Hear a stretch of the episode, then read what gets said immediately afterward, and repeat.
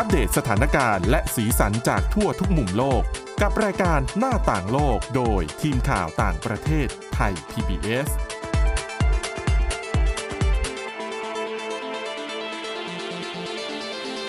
วัสดีค่ะ คุณผู้ฟังผู้ชมค่ะต้อนรับเข้าสู่รายการหน้าต่างโลกกันอีกครั้งค่ะ วันนี้พบกับคุณทิพย์ตะวันธีรนัยพงษ์และดิฉันสวรักษ์จากวิวัฒนาคุณค่ะ สวัสดีค่ะค่ะ วันนี้ก็มีเรื่องราวที่น่าสนใจเช่นเคย คุณทิพย์ตะวัน แล้วก็เป็นเรื่องใกล้ตัวของเรานะคะ ในฐานะที่ทุกคนเนี่ยก็ถือว่าเป็นผู้บริโภค ชีวิตเราก็ต้องแบบซื้อของกินของใช้หรือว่าไปใช้บริการตามสถานที่ต่างๆนะคะ วันนี้เนี่ยดิฉันไปเจอบทความอันหนึ่งคุณทิพย์ตะวันน่าสนใจเป็นบทความจาก CNN นะคะเขาพูดถึงเรื่องของการเปลี่ยนแปลงรูปแบบการให้บริการทางธุรกิจนะคะ มันมีคำหนึ่งปรากฏออกมาคำนี้เนี่ยเขาใช้คำว่า skimflation ค่ะอาจจะแบบอะไรอะฟังดูเข้าใจยากนิดนึงดิฉันไม่ค่อยได้ยินคำนี้เท่าไหร่ใช่ดิฉันก็ไม่เคยได้ยินนะคะ ก่อนหน้านี้เราได้ยินคำหนึ่งคือ shrinkflation ค่ะอันนั้นยังพอคุ้นหูบ้าง shrinkflation ก็คือ การที่ผู้ให้บริการสินค้าทั้งหลายเนี่ยผลิตสินค้าออกมาขายราคาเท่าเดิม แต่ว่าปริมาณมันลดลงค่ะมันอาจจะลดลงนิดหน่อย สังเกตเห็นแบบไม่ได้ชัดมากแต่ว่าถ้าเราไปเปรียบเทียบดูฉลากอย่างสมมติช็อกโกแลตอันหนึ่งปีที่แล้วเนี่ยเราซื้อมา 10 บาทเนี่ยมันมีหน่วยอยู่ 5 กรัม แต่มาปีนี้ซื้ออีก 10 บาทเท่าเดิมแต่ว่าพอไปดูที่ฉลากเนี่ยค่ะมันอาจจะเหลือแค่ 4.8 กรัมอะไรแบบเนี้ยอ๋อไอ้แบบเนี้ยเขาเรียกว่า shrinkflation ซึ่งมัน ถ้าเราตั้งใจดูดีๆมันจะสังเกตเห็นชัดกว่าค่ะใช่ไหมคะ แต่ทีนี้พอมีคำว่า skimflation เนี่ยแยกเป็นสองคำ skim ก็คือแปลว่าน้อยเกินไป inflation ก็คือแปลว่าเงินเฟ้อค่ะทีนี้สองคำมารวมกันเนี่ยเขาหมายถึงรูปแบบการให้บริการที่ลดคุณภาพของบริการลงอืมอ่านะคะ พูดอย่างนี้แต่อาจจ่ายเท่าเดิม ใช่จ่ายเท่าเดิม ทีนี้พูดแบบนี้อาจจะยังไม่เห็นภาพชัด เพราะว่ามันฟังดูแบบเป็นนามธรรมใช่ไหมดิฉันจะยกตัวอย่างนะคะ อย่างในบทความที่ CNN เขามานำเสนอเนี่ยนะคะเขายกตัวอย่างเช่นบอกว่า อย่างกรณีของสวนสนุกดิสนีย์แล้วเขาบอกว่าไอ้ปรากฏการณ์ skimflation เนี่ยมันเกิดขึ้นมาจริงๆมาหลายปีแล้วนะ โดยเฉพาะอย่างยิ่งหลังช่วงโควิด -19 ใช่ไหมอืมมันก็ส่งผลกระทบต่อธุรกิจแทบทุกภาคส่วนสวนสนุกนี่ช่วงนั้นไม่ต้องพูดเลยนะคะไม่มีคนปิดด้วยอะไรอ๋อใช่ด้วยใช่นะคะค่ะทีนี้พอกลับมาเปิดใหม่ ก็เข้าใจได้แหละว่าก็จะต้องมีการแบบประหยัดลดต้นทุน แล้วก็แบบสร้างกำไรเพื่อชดเชยกับ ไอ้ช่วง2อสปีที่แบบมันย่ำแย่ในช่วงโควิด -19 ใช่ไหมคะเขาบอกว่าอย่างในปี 2021 เนี่ยตอนนั้นโควิดก็ยังไม่ได้แบบว่าคลี่คลายดีนะอืมยังพอค่ะมีอยู่บ้างแต่ว่าดิสนีย์เนี่ยเขาเริ่มเปิดให้บริการแล้วเขาบอกว่า มีผู้ที่ไปเที่ยวที่สวนสนุกดิสนีย์บางคนเนี่ยเขาก็แบบตั้งข้อสังเกตว่าเอ๊ะทำไมสมัยก่อน เวลาขับรถไปเที่ยวสวนสนุกเนี่ยจอดรถที่ลานจอดรถใช่ไหมค่ะแล้วเขาจะมีรถวนคล้ายๆอาจจะเป็น shuttle bus ใช่ ดิฉันเคยไปทำค่ะงานด้วยนะที่ดิสนีย์อะแต่เป็นอือหือที่ฟลอริดาดิฉันไม่แน่ใจอันนี้น่าที่ฟลอริดาด้วยเหมือนกันหรือเปล่า เขาไม่ได้บอกเออ จะบอกนะว่าคุณไปแต่งตัวเป็นเจ้าหญิงดิสนีย์ไม่ใช่หนึ่งในนั้นที่นั่นไม่เนี่ยเคยคุยกับบางคนเขาบอกว่าเอ๊ะค่ะแต่งตัวเป็นมู่หลานหรือเปล่าเอาไม่ใช่เป็นพนักงานค่ะเฉยๆนะคะเอออมนั่นแหละเขาก็จะมีเวลาไปเที่ยวก็จะมีขับรถเขาจะมีค่ะรถมารับ แล้วก็การเดินทางมันค่อนข้างสะดวกสำหรับคนที่เอารถไปเนื่องจากมันเป็นสวนสนุกที่เป็นการเที่ยวแบบ ส่วนใหญ่คนไปเที่ยวก็เป็นครอบครัวเออมีเด็กๆอะไรเงี้ยค่ะเขาก็เลยบริการค่อนข้างดี ทีนี้จุดแต่เดี๋ยวนี้ไม่มีหรอลานจอดรถกับทางเข้าสวนสนุกค่ะมันไกลไหมส่วนใหไกญ่ลค่ะ แต่สำหรับของที่ดิฉันไปเนื่องจากมันเป็นดิสนีย์เวิลด์นะคะค่ะดังนั้นเนี่ยคือในนั้นเนี่ยเขามีหลายปาร์คหลายสวนสนุกรวมกันอืมดังนั้นจุดที่จอดรถบางทีก็จะไกลกับทางเข้าค่อนข้างเยอะอืมก็คล้ายๆ กับสวนสนุกดิสนีย์ของหลาย ๆ ประเทศเหมือนกันนะคะ ที่ค่ะปกติเวลาเดินทางไปบางทีอืมอืมใช้ขนส่งมวลชนอะอันขนั้นนก็ส่งสาธารณะมันอาจจะง่ายกว่าหเพรือราะมัว่านก็ไปจอดใกล้ๆกับทางเข้าใช่ใช่แต่ถ้าขับรถไปเองเนี่ยมันยังก็ต้องไปลานจอดรถอยู่ดีใช่ค่ะค่ะเออคือเมื่อก่อนเนี่ยมันมีชัตเตอร์บัสรับส่งใช่ไหมเขาบอกว่าค่ะเดี๋ยวนี้ ตั้งแต่ปี 2021 ไม่มีนะ อ๋อเอาเนี่ยทำไงอะเดินไงอุ้ยไกลนะคะค่ะ แล้วถ้าเป็นเด็กตัวเล็ก ๆ แล้วมีรถเข็นอีกอะอืมอืมนะคะเขาบอกอันเนี้ยคือเป็นตัวอย่างหนึ่งที่แสดงให้เห็นชัดเจนถึงค่ะคำว่า skimflation ก็คือคุณภาพของบริการมันลดลง ไม่แต่เขาก็ควรที่จะต้องมีแบบทางเลือกอื่นๆไม่รู้สิให้อาจจะต้องจ่ายเงินหรืเพิ่มหรือเปล่าเพราะถ้าทางสวนสนุกต้องการลดต้นทุนใช่ไหมคะ อืมอะอีกตัวอย่างหนึ่งอาจจะไม่ชัดแต่เขาบอกว่าเนี่ยอย่างดิสนีย์ลูกค้าบางคนเนี่ยก็ยอมรับนะโหบางทีห่างกันเกือบกิโลนะใช่ไหมคะก็ต้องเดินอะเพราะว่าเขาไม่ได้มีรถ shuttle bus ให้บริการแล้วนะคะ ยกอีกตัวอย่างหนึ่งอันนี้จะใกล้ตัวหน่อยก็คือพวกบรรดาซูเปอร์มาร์เก็ตทั้งหลาย ถ้าเป็นแบบดั้งเดิมก็คือจะต้องมีพนักงานแคชเชียร์ที่เคาน์เตอร์ใช่ไหมแล้วก็เข้าคิว แล้วก็พนักงานก็จะแบบยิงบาร์โค้ดจัดการเอาเงินเท่านี้รับทอนอะไรเรียบร้อยแต่ว่า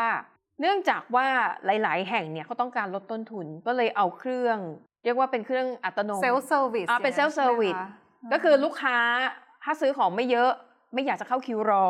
คุณก็ไปที่ไอ้เครื่องที่เขาเตรียมไว้ให้ คุณเอาสินค้าของคุณนะสแกนนะคะสแกนเองลูกค้านะสแกนเอง จ่ายเงินเอง รับเงินทอนเองอะไรเสร็จสับส่วนใส่ถุงมันไม่ต้องเพราะว่า ไม่มีก็ต้องถุงแล้วไม่มีถุงแล้วเออลูกค้าก็ต้องดูแลตัวเอง ไม่แต่เดี๋ยวนี้คือระบบค่ะนี้มันใช้ได้ เพราะว่าเราเป็นสังคมไร้เงินสดด้วยนะคะอืมคือบางทีถ้าสมมุติแบบเป็นแคชเป็นเงินสดที่แบบค่ะเราต้องจ่ายเนี่ยแล้วเวลาหยิบทอนมันก็จะลำบากถ้าเราไม่ได้ทำกับพนักงานที่เป็นคน ใช่แต่ว่าไอ้เครื่องนี้มันมีจ่ายเป็นเงินสดได้ใช่ไหมได้เหรอได้ได้ดิฉันไม่เคยเห็น ดิฉันไม่ค่อยได้ใช้เพราะรู้สึกดิฉันอาจจะ low tech นะดิฉันรู้สึกว่ามันใช้ยากอ๋อ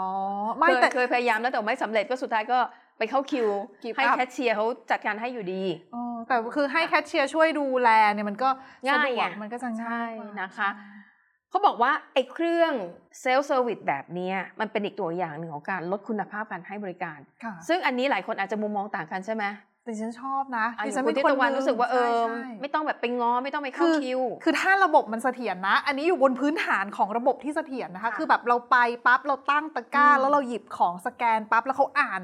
ถูกชิ้นอืมราคาถูกต้อง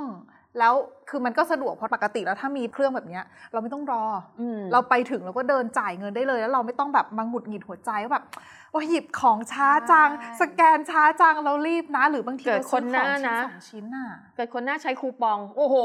รอไปเถอะสแกนคูปองอยู่นั่นแหละเออบางทีแบบรอขอเช็คราคาหน่อยอันนี้ค่ะบางทีดิฉันก็เป็นไงดิฉันก็เออทำให้คนอื่นเนี่ยข้างค่ะหลังต้องรอเหมือนกันอืมอยากรู้ว่าราคาถูกไหมใช่ชิ้นนี้หรือเปล่าแล้วค่ะรอ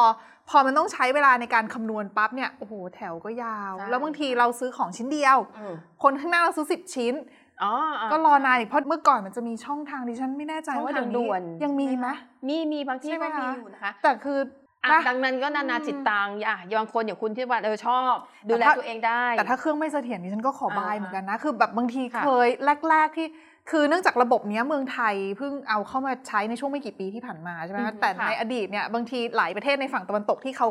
ค่าจ้างแรงงานเขาแพงที่เป็นคนมันแพงค่ะดังนั้นเนี่ยซูเปอร์มาร์เก็ตแห่งหนึ่งเนี่ยบางทีเขาก็มีแค่พนักงานที่สำหรับเรียงของอืมแล้วก็พนักงานเรียงของนั่นแหละ ที่มาเป็นแคชเชียร์ด้วยสำหรับเวลาที่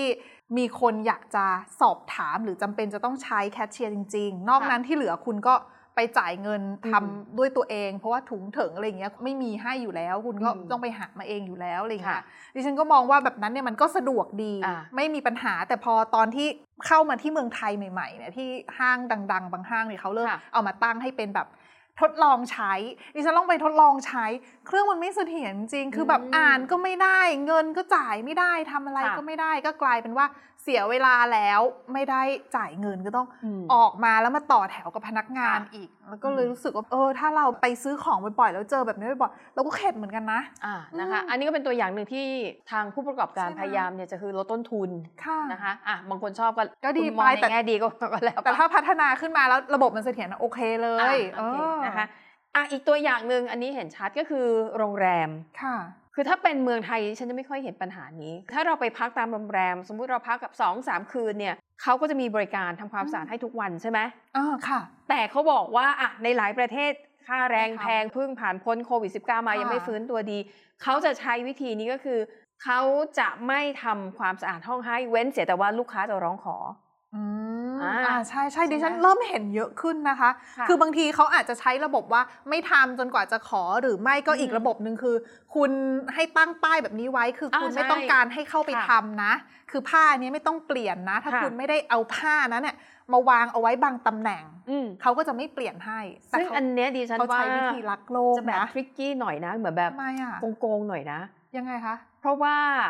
คือการที่คุณไม่ให้พนักงานทำความสะอาดห้องทุกวันเนี่ยเป้าหมายคุณก็คือเพื่อต้องการที่จะลดค่าแรงของพนักงานใช่ไหมคือให้พนักงานทำงานเท่าที่จำเป็นหมายถึงในฐานะนายจ้างในฐานะนายจ้างอ่เจ้าของแรมเท่ากับว่าลูกน้องของคุณน่ะทำงานน้อยลงนายจ้างอาจจะจ่ายค่าแรงให้เขาน้อยลงไปด้วย แล้วก็คุณประหยัดน้ำประหยัดผงซักฟอกประหยัดน้ำยาทำความสะอาดมากขึ้นถูกไหมเพราะว่าคุณไม่ต้องทำทุกห้องค่ะคุณทำเฉพาะห้องที่ได้รับมีการร้องขอค่ะแต่ว่า โรงแรมก็จะอ้างว่าเหตุผลเรื่องของสิ่งแวดล้อมเรื่องของการใช้ผ้าเช็ดตัวซ้ำแล้วไม่ต้องซักทุกวันดิฉันว่ามันไม่แต่ว่าหลาย ๆ คนเขาก็มองแบบนั้นว่ามันก็โอเค เพราะว่าอย่างเราค่ะอาบน้ำใช้ผ้าเช็ดตัวที่บ้านอย่างเงี้ย เราก็ไม่ได้ซักผ้าเช็ดตัวทุกวันหรอของคุณหรืซักเปล่ากี่เดือนประมาณสักประมาณครึ่งปีค่ะไม่ใช่ไงเยอะไป ก็คือเราก็ธรรมดาใช่เราก็ไม่ซักใช่ทุกวันอยู่แล้วถูกไหมใช่เราก็ผึ่งค่ะแดดเอาเอออมแต่ดิฉันว่าโรงแรมอะคือฉวยโอกาสค่ะ ที่ตัวเองลดต้นทุนอะเพื่อมาสร้างผลประโยชน์สร้างภาพลักษณ์ให้ตัวเองดูดีในแง่ของการรักสิ่งแวดล้อมแต่เขาได้ CSR ด้วยนะใช่แต่จริงๆมันไม่ใช่ข้อเท็จจริงทั้งหมดไงนะอันนี้ความเห็นส่วนตัว ก็ถือว่าวินวินนะคะ ธรรมชาติก็ได้ด้วยหรือเปล่า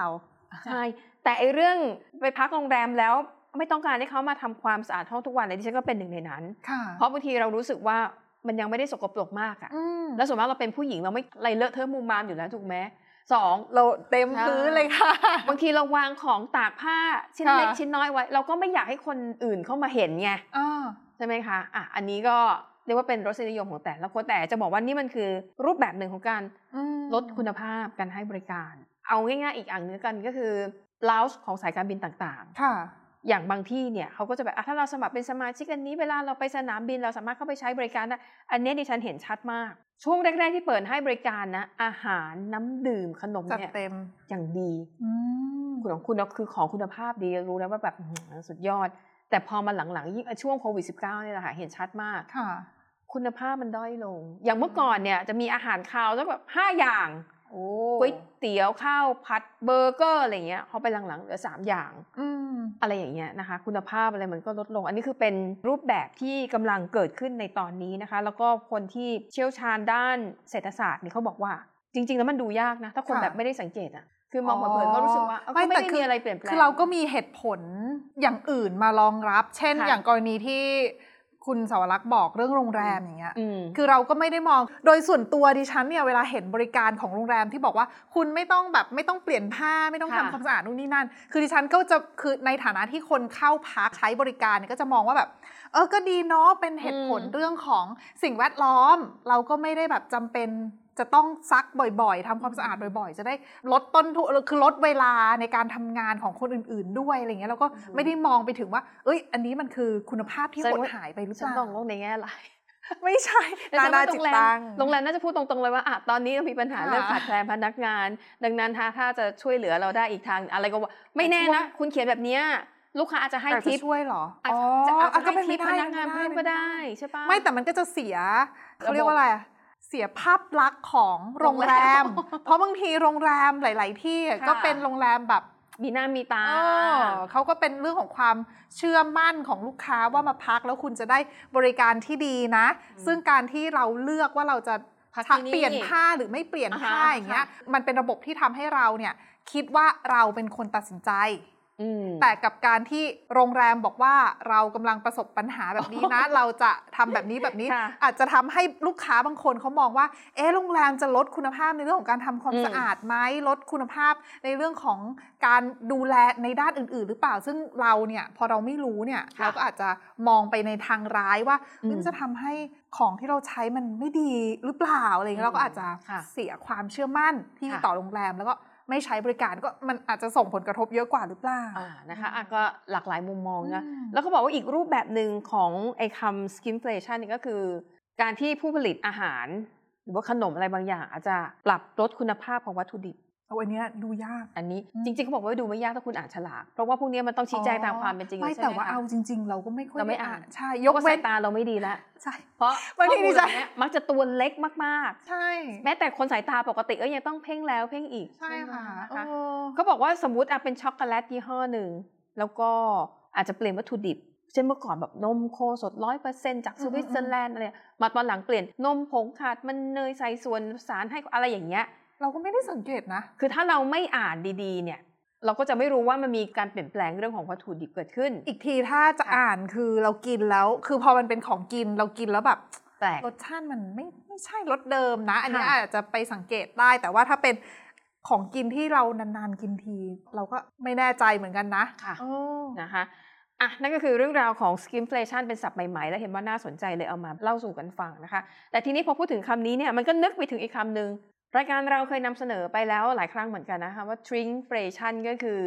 ปริมาณสินค้าลดลงแต่ราคาขายเท่าเดิม อย่างที่บอกบางทีอาจจะลดลงแค่แบบ 0.2 กรัมอะไรอย่างเงี้ยนะคะ ทีนี้มันมีข้อมูลเพิ่มเติมมานะคะ แล้วก็มีผู้เชี่ยวชาญเขาเปรียบเทียบ 2 แบบเนี้ยที่ว่ามา ก็บอกว่า shrinkflation เนี่ยจริงๆ มันเห็นชัดกว่านะอืมเพราะถ้าคุณตั้งใจอ่านฉลากแล้วคุณจำได้ว่าเอ้ยก่อนหน้านี้เราซื้อปริมาณมันเท่านี้นี่ทำไมตอนนี้แบบราคาเท่าเดิมแต่ปริมาณมันลดลงนะคะ แล้วเขาบอกว่าไอ้คำว่า shrinkflation เนี่ย มันจะเป็นเทรนด์ที่จะอยู่แบบนี้ตลอดไป นึกออกไหมอย่างสมมติอย่างที่บอกเราเสียเงิน 10 บาทซื้อช็อกโกแลตได้ค่ะ5กรัม ช็อกโกแลตเนี่ยแล้วตอนเนี้ยมันขายมันเหลือแค่ 4.8 กรัมค่ะเขาไม่เพิ่มมาเป็นห้ามันแล้วจะแหไม่ละกลับมาเป็น 5 กรัมอีกแล้ว เงินเฟ้อถึงแม้สถานการณ์จะดีขึ้นเนี่ยใช่เขาก็ไม่เปลี่ยนให้เรา ใช่ค่ะ แต่ว่าผู้ผลิตสินค้าเขาจะใช้ทริคใหม่ เช่นอะไอของเดิมก็ขายไป ไอที่มันลดปริมาณไปแล้วก็ลดไปก็ลืมๆมันไปซะขายอย่างนั้นไปแล้วทำไมคะเขาจะใช้วิธีสร้างแบรนด์ใหม่ขึ้นมาเป็นแบรนด์ลูกอ๋อ แล้วก็ทำแพ็กเกจจิ้งดีไซน์แบบบรรจุภัณฑ์ออกมาใหม่ แล้วก็จะเลือกใช้คำที่มันอ่านแล้วรู้สึกว่าเฮ้ยมันเยอะกว่าเดิมนะ แต่จริงๆแล้วเนี่ยถ้าไปดูหน่วยอะเท่าเดิมอาจหรจะอเท่าเดิม หรืออาจจะแพงกว่าเดิมด้วยซ้ำถ้าคุณแบบดิฉันน่ะเป็นต้องยอมรับดิฉันน่ะโรคจิตอย่างหนึ่งค่ะ อย่างสมมติเทียบถ้าใช่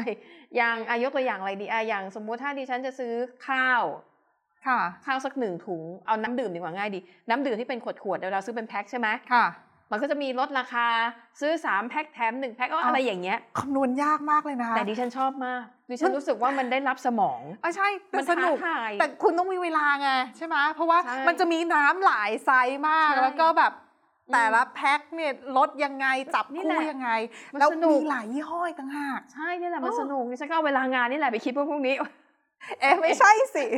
ฉันก็ไปยืนไอ้หน้าเชลฟ์ที่มันขายน้ำดื่มฉันก็จะค่ะกดเครื่องคิดเลข อันนี้ 12 ขวด แถมขวดอะแล้วก็หารหารแล้วฉันก็จะเลือกที่แบบรู้สึกว่าคุ้มที่สุด แต่ดิฉันเคยมีปัญหานะอย่างหนึงค่ะคูณแล้วหารเลขผิดเออคือแบบแทนที่จะเอาหน่วยหนึ่งตั้งอีกหน่วยหนึ่งค่ะหารก็สลับกันพอสลับกันแบบเนี้ยมันก็ผิดซื้อไงผิดไงกลายเป็นเออซื้อของแพงเออเออนะคะลำบากไปอีกนะคะอะอันนั้นตัวอย่างว่าเออพฤติกรรมการซื้อของผู้บริโภคบางคนมีความละเอียดถี่ถ้วน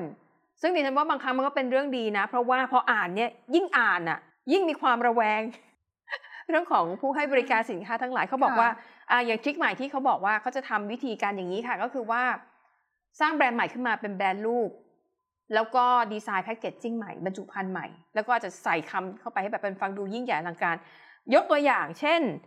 บริษัทผู้ผลิตมันฝรั่งทอดยี่ห้อดังมากของโลกยี่ห้อหนึ่งเขาก็ก่อนหน้านี้เขาทำไปแล้ว shrinkflation ค่ะลดปริมาณของมันฝรั่งทอดในถุง แต่เขาใช้วิธีใหม่ก็คือสร้างแบรนด์ใหม่ออกมา แล้วก็ ทำถุงใหญ่เบ้อเริ่มเลยนะ แล้วก็ใช้คำว่า party size อืมคือพอมันมีคำว่า party เนี่ยเราก็ต้องนึกถึงคนเราเยก็นึอะกๆว่ามาเยรวมอะตัวกันใช่ใช่เราก็จะเข้าใจว่าโอ้ไซส์นี้นี่ข้างในต้องแบบบิ๊กเบิ้มซื้อแล้วคุ้ม แต่เปล่าจริงๆ แค่เปลี่ยนแพคเกจจิ้งใช่อืมแล้วเขาจะใช้คำพวกเนี้ยเขาบอกว่านอกจากคำว่า party size แล้วเนี่ยนะคะ ยังมีคำว่าใช้คำว่า double ก็คือสองเท่า triple สามเท่าหรือเรียกว่า mega M E G A อะ ซึ่งมันแปลว่าแบบโหยิ่งใหญ่อลังการอะไรอย่างเราเงี้ยก็จะรู้สึกมันเยอะขึ้น แต่พอเราไปพลิกถุงดูแล้วอ้าวจำนวนกรัมเท่ากันนี่นะใช่คือมันต้องแบบใช้ความหรือยกตัวอย่างที่เห็นชัดกับพวกกระดาษทิชชู่ซึ่งดิฉันว่าเป็นอ๋อใช่ผลิตภัณฑ์ใช่ที่ดูยาก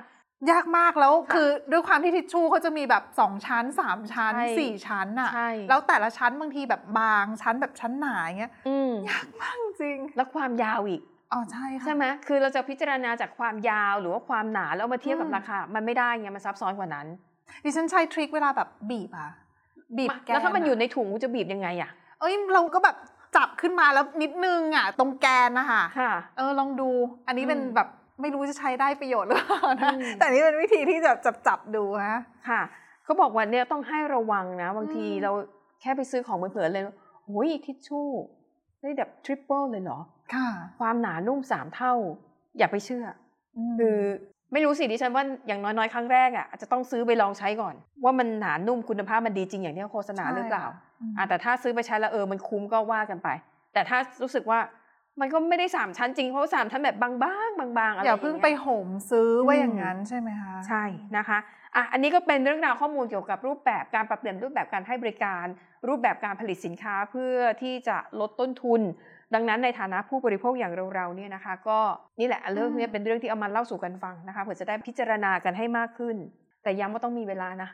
อะใช่ถ้าเวลารีบๆดิฉันว่าค่ะก็คำนวณยากเหมือนกันนะคะอืมอืมนะคะอะไปต่อกันที่อีกเรื่องหนึ่งที่สหรัฐนะค่ะ เป็นเรื่องที่น่าสนใจเหมือนกันนะ เป็นเรื่องค่ะของเครื่องแต่งกาย คือถ้าเรามองว่าเวลาแบบอะอย่างบ้านเราสภาเปิดสภาอย่างเงี้ยค่ะแล้วเวลาบรรดาสสสวไปทำงานอืมภาพที่เราเห็นก็คือต้องแต่งตัวแบบสมสูตรเนาะใส่อ่าสูทค่ะแล้วก็ใส่แบบที่ดูทางการนะคะเป็นค่ะเหมือนชุดแบบทางการอืมใส่สูทผูกไทยเสื้อใช่สูทกางเกงใช่สีเข้าชุดกัน ใช่ค่ะ ที่สหรัฐอเมริกาเนี่ยเวลาเราเห็นภาพเนี่ยส่วนใหญ่ก็จะเป็นแบบนั้นเหมือนกัน แต่ว่าล่าสุดที่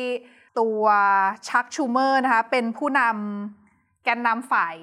เสียงข้างมากในวุฒิสภาออกมาประกาศว่า โอเค เดี๋ยวเราจะผ่อนคลายมาตรการ ในการที่จะให้บรรดา ส.ว. เนี่ยสวมชุดมาทำงาน คุณไม่ต้องใส่สูทแล้วก็ได้คุณจะใส่ชุดอะไรมาทำงานก็ได้เออแต่คือตัวชักชูเมอร์เองเนี่ยเขาบอกว่าเขาจะยังใส่ชุดสูตรอยู่นะ แต่เขาจะพูดทำไมไม่แต่เขาไม่บังคับคนอื่นไงว่า ถ้าคนอื่นเนี่ยคุณเป็นสวแล้วคุณอยากจะใส่อะไรเนี่ยคุณก็ก็ใส่มาก็ได้คุณจะใส่เสื้อยืดกางเกงขาสั้นรองเท้าแตะมาทำงานก็ได้ดิฉันนึกภาพแล้วมันก็จะดูคือไม่น่าไม่น่าเชื่อถือหรือเปล่าคือบางคนคือฝ่ายหนึ่งอะก็มองว่าสนับสนุนแหละ เพราะว่าก็รู้สึกว่าเครื่องแต่งกายก็เป็นชุดอย่างหนึ่งธรรมดาเอง คุณก็จะใส่อะไรไปทำงานก็ได้ เพราะว่าคุณภาพของงานคุณไม่ได้เสีย คุณสามารถไปโหวตคุณสามารถไปอภิปรายในวุฒิสภาได้โดยที่ชุดไม่ได้ทำให้ความคิดของคุณเปลี่ยนอะต่อให้คุณแต่งกายใส่สูทเรียบร้อยแต่ไม่เข้าสภาก็จบ จ้าถูกอันนี้ถูกใช่ไหมคะแต่ถ้าคุณเข้าสภาคุณอาจจะไม่ได้แต่งกายตามระเบียบนิยม แต่คุณทำงาน คุณไปฟังอภิปราย คุณไปโต้แย้ง คุณไปเสนอคุณจะทำอะไรก็ได้คุณจะใส่วิกคุณจะอะไรก็ได้ก็เรื่องของคุณ อันนี้คือฝ่ายหนึ่งที่สนับสนุน ส่วนใหญ่ในคนที่สนับสนุนก็จะเป็นบรรดาแบบ ส.ว. จากฝั่งเดโมแครตอ๋ออันนี้ก็เป็นแปลกใจใช่ก็ฝ่ายเสรีนิยมอ่าใช่ ในขณะที่อีกฝั่งหนึ่ง ก็คือไม่ใช่ริพับลิกันทั้งหมดนะคะ แต่ว่าก็เป็นหลายคนของฝั่งริพับลิกันเองนี่ออกมาแสดงความเห็นว่า สภาอันทรงเกียรตินะคะ วุฒิสภาเนี่ยคุณแบบจะไปแต่งตัวอะไร คุณจะมาใส่เสื้อยืดรองเท้าแตะไปทำงานได้ยังไง อย่างน้อยคุณก็ต้องแบบรักษามารยาทนิดนึงนะคะ ในให้เกียรติสถานที่นิดนึง คุณแต่งตัวมันก็ต้องทางการ อันนี้ก็นานาจิตตังแต่สิ่งหนึ่งที่ทำได้ เพราะว่าวุฒิสภาเนี่ยเป็นสภาที่ของสหรัฐนะคะ เป็นสภาที่ เขาไม่ได้มีกฎระเบียบในเรื่องของการแต่งกายที่ตายตัวใช่คือเป็นสมัยนิยมใช่ เน้นสมัยนิยมว่าแบบอะคนก็ใส่ตามๆกันไป คือคนส่วนใหญ่ใส่สูทใส่รองเท้าหนัง ผู้หญิงใส่รองเท้าส้นสูงใส่กระโปรงก็อะตามกันไป แต่ว่าไม่ได้ระบุไม่ได้จำกัด ไม่ได้บังคับอย่างนี้ดีกว่าว่า คุณผู้ชายจะต้องเสื้อเชิ้ต สูทกางเกงสแลกรองเท้าหนัง ต้องเป็นแบบนี้นะถึงจะถูกไม่มีนะคะ หรือว่าผู้หญิงคุณจะต้องเป็นกระโปรงกระโปรงอะไรอย่างเงี้ยก็คือไม่ได้มีกำหนดไว้เป็นลายลักษณ์อักษรว่าเป็นข้อบังคับที่ต้องทำนี่แต่ว่าที่แต่งทุกวันนี้ก็ก็เปิดเนี่ยก็คือแต่งตามๆกัน แต่ก็จะมีบางคนที่แบบแต่งฉีกไปจากคนอื่น ซึ่งพอแต่งฉีกก็อันหนึ่งก็โดนวิพากษ์วิจารณ์แต่ก็อยู่ที่ว่าคุณจะแบบสนใจให้ความสำคัญมากน้อยแค่ไหน เขาบอกว่าอย่างตัวอดีตสวนะคะตอนสมัยที่ยังเป็นสวฮิลลารีคลินตันหลายๆ คนน่าจะรู้จักคุณชื่อดีอยู่แล้วฮิลลารีคลินตันนะคะก็เคยใส่เสื้อยืดไปทำงานเหมือนกันเมื่อปี 2007 แต่ปัญหาไม่ได้อยู่ที่การใส่เสื้อยืดไปทำงาน ปัญหาคือเขาบอกว่าเสื้อยืดที่เธอใส่มันคว้านลึกเกินไปอ๋อเออ ก็เลยมองว่าแบบพอใส่ไปทำงานปั๊บก็โดนเสียงวิพากษ์วิจารณ์ตอนนั้นเป็นวิพากษ์วิจารณ์ใหญ่เลยนะคะ ว่าเออทำไมแต่งตัวแบบนี้ไม่เหมาะสมอะไรเงี้ยค่ะนั่นแหละก็มีมาให้เห็นอยู่เรื่อยๆนะคะ แล้วก็เขาบอกว่าชุดที่ใส่ของวุฒิสภาเนี่ยก็อย่างที่บอกว่าตามสมัยนิยมว่าใครอยากจะใส่อะไร ดังนั้นเนี่ยดังนั้นสวเนี่ย สวผู้หญิงเขาบอกว่าเริ่มใส่กางเกงไปทำงานได้เนี่ยช่วงทศวรรษที่ 1990 มาเห็นคุณที่เราบอกว่าอย่างสวเนี่ยไม่ได้มีกำหนดเป็นรายลักษณ์แต่ว่าสสเนี่ยถ้าจะแก้ยาก ใช่สสเขาบอกว่ามีความเป็นทางการมากกว่า เพราะว่าเวลาจะแก้ของสสเนี่ยเขาบอกต้องผ่านการโหวตคือไม่ใช่ว่าใครใครจะใส่อะไรก็ใส่สำหรับสสเนี่ยสภาผู้แทนราษฎรสหรัฐเนี่ยเขาบอกว่าต้องมีการลงชื่อโหวตการยกมือโหวตกันว่า คุณจะให้ใส่เป็นแบบไหนอันไหนอนุญาตอันไหนไม่อนุญาต ซึ่งล่าสุดที่มีข้อมูลเนี่ยคือเขาบอกว่าเมื่อปี 2019 มีการโหวตกันแล้วก็ผ่านด้วยนะ คืออนุญาตให้สสเนี่ยสามารถสวมพิยาบได้ คือเป็นแบบผ้าคลุมศีรษะที่เป็นแบบสื่อถึงเรื่องศาสนา อืมก็คือไม่ได้จำกัดแค่ให้ยับหรอก แต่ว่าหมายถึงผ้าพกศีรษะของศาสนาอื่นๆเนี่ยก็ได้หมดใช่ใส่เข้าไปได้หมด แต่ว่าในบางประเทศอย่างเงี้ยเขาก็จะมีข้อจำกัดคือ มันก็จะแตกต่างกันออกไปว่าเขาให้ความสำคัญหรือว่าเขาต้องการที่จะสนับสนุนอะไรมากกว่านะคะ อันนี้ก็เป็นเรื่องราวนะคะ เกี่ยวกับเรียกว่าเป็นธรรมเนียมปฏิบัตินะเป็นมารยาทเรื่องเรื่องแต่งกายใน สภาคองเกรสของสหรัฐนะคะค่ะและทั้งหมดนี้ก็คือเรื่องราวที่พวกเรานำมาฝากนะคะหวังว่าคุณผู้ฟังคุณผู้ชมน่าจะได้ประโยชน์บ้างไม่มากก็น้อยค่ะวันนี้หมดเวลาแล้วนะคะ เราสองคนและทีมงานลากันไปก่อนพบกันใหม่ในตอนหน้า สวัสดีค่ะ สวัสดีค่ะ Thai PBS Podcast View the world via the voice